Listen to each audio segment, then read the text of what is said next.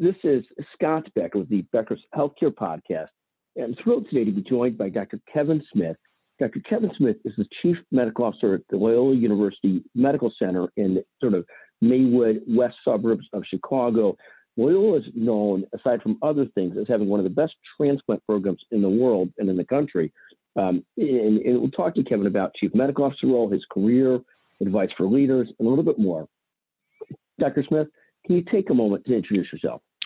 Sure. Uh, so, Scott, thank you very much uh, for the invitation to, to, to chat. I'm very happy to be here. Um, so, as you mentioned, my name is, is Kevin Smith. Um, my background is I'm a medicine a pediatric ho- hospitalist.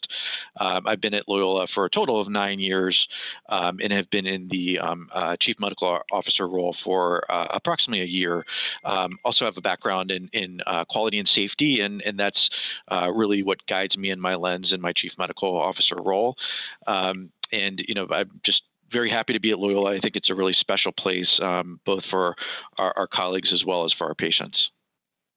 And talk a little bit about a few points of pride in the Loyola University Medical Center. I mean, it's sort of a cross section of the community. It's absolutely linked in a lot of ways. It's also kind of a safety net in some ways. Talk about a few points of pride of in, in what is a magnificent health system.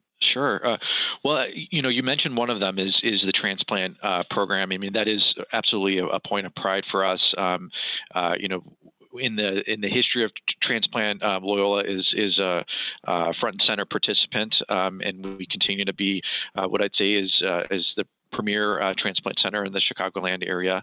Um, and, and, but I think one of the things that, that I find uh, that really keeps me here and made me want to come here in the first place is just the, the type of people I get to work with. Um, you know, uh, Loyola's um, uh, slogan is, uh, and we also treat the human spirit, and uh, you know that's that's sort of a tagline, but I but there's without questions truth to that. I, I think that um, the people who are here and want to remain here are people that really take pride to say that we're going to take care of the patients uh, in totality, um, including the things that uh, make up the human spirit.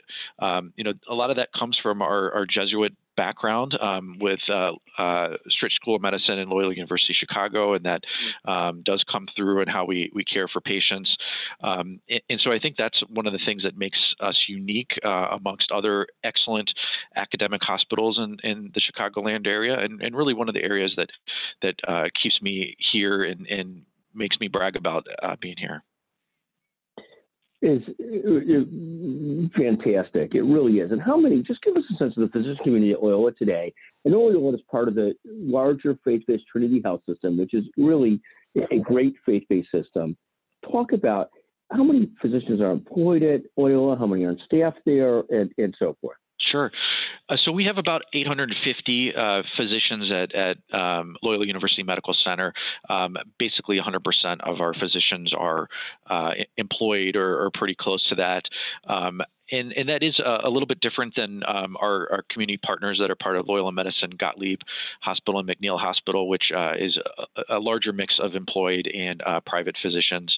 Um, we also have uh, almost 500 residents, um, as well as, as about 100 uh, fellows um, at Loyola as, as well. Um, so, you know, I think it's a, a really great collection of, of uh, physicians um, uh, and you know when you when you actually talk to our, our, physicians, many of them have been here for many years, and we're talking about decades here. Um, and uh, you know, so there's a lot of people who have institutional memory and have seen Loyola go through. Uh, uh, different types of leadership of different uh, directions, uh, but you know those guiding principles of Loyola and Trinity Health are, are what what continues on. And, and Dr. how long have you been at Loyola for? How long have you been affiliated with Loyola?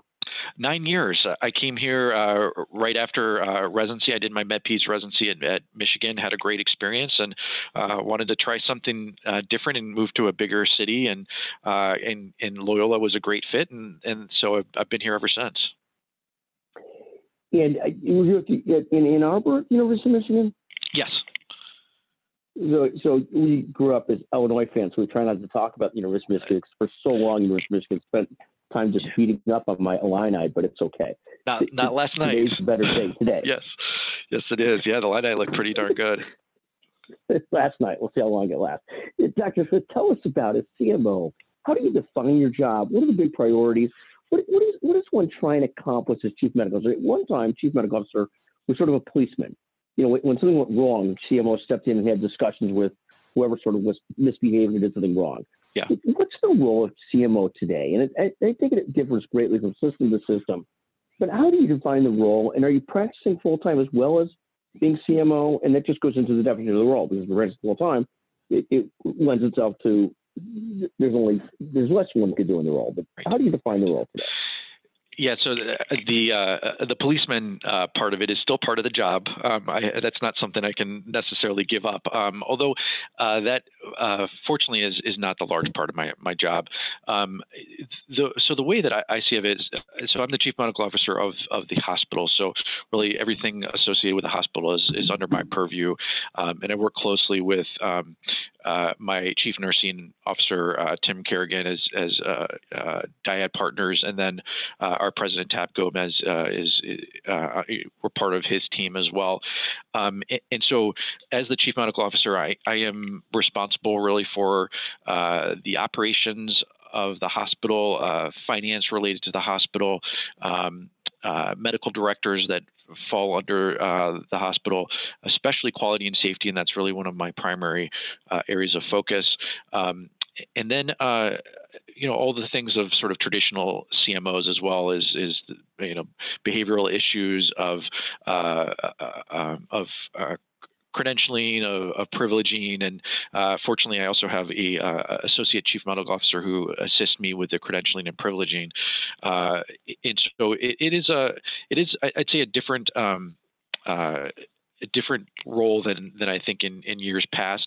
Um, like I mentioned, is one of my big areas of focus is quality and safety, and so um, I take that very seriously in, in really trying to make sure that we, we create the, the, the safest environment for our uh, our patients, but also importantly our, our colleagues as well. I mean, you know, needle sticks is an area that we that a lot of uh, health systems still struggle with, including ourselves. Um, and, and, so you know that's an that's an area that also I, I care deeply about it. Um, and then lastly, um, you know, burnout is one of those areas that chief medical officers often work with in the physician burnout space. Um, it's much bigger than just the the, the CMO alone, um, but uh, that that is one of the areas that that we try to think about is how do we address burnout, how do we improve physician engagement, things like that.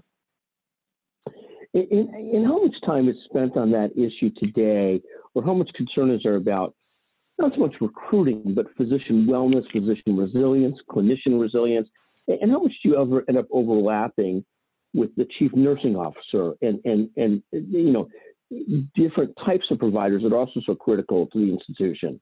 Yeah, well, so I, I, can say is we don't spend a, as much time on, on burnout as, as we should, and and that's not because we don't want to. It's uh, you know it's it's one of those things, especially after COVID. Is it's one of the areas that are my biggest worry, um, but it's just hard to uh, hard to find the time to to to balance all of the different priorities, including burnout. And and I will be honest, is you know I, I, I struggle with even knowing the right way to treat burnout. Um, there's been a lot of literature that talks about um, you know how do you identify burnout. There's been literature that talks about different interventions, but when you're talking about putting that together on a grand scale across a, a, a hospital or a health system, and also the investment that would go into it. Um, that, that's a it's a really big beast tackle. Um, and and so you know we uh, we are trying to do this in in not just a physician silo piece, but working with our other partners. So my my office is right next door, to our CNO. I talk to them on a daily basis, and and one of the areas that we've um, really tried to work together is uh, colleague engagement, and then also that professional relationship between nurses and physicians, um, because when it's toxic, it goes very poorly, and you know we we have uh, anecdotes of that. Uh, but if you can really ha- have the nurses and physicians working together, I mean, it, it works perfectly as a team. Uh, it just uh, it's there's a lot of stress in, in healthcare and a lot of times where people may not always be on their best behavior, not because they're they're bad people or not because they uh, think that uh, teamwork is not the right thing, but it, it's just stress sometimes brings out uh, the worst in people unintentionally. Uh, so you know we, have we've, we've tried to to tackle all those issues together as well. Fantastic, Dr. Smith. Just a pleasure to visit with you. Um, I, I do hope I, I know Michigan's football team has become magnificent or will become magnificent again. the basketball team is magnificent, We though not a great show last night. And, and aside from University of Michigan sports, Loyola University is truly a special place. I'm, I'm privileged to be from the area. I've seen it forever. This magnificent mix of the elite academic medical center with the place that is passionate about caring about its community. And it's a truly a special place. And so it, it's a pleasure getting a chance to visit with you and hear more about what you do the Loyola University Medical Center. Yeah, well, I appreciate that. I I, I echo those those sentiments, and it's always uh, very flattering and, and humbling to hear somebody else say that too. It, really is. Thank you for joining us today. Sure, my pleasure. I'd be happy to do it anytime, and and and thank you for this opportunity.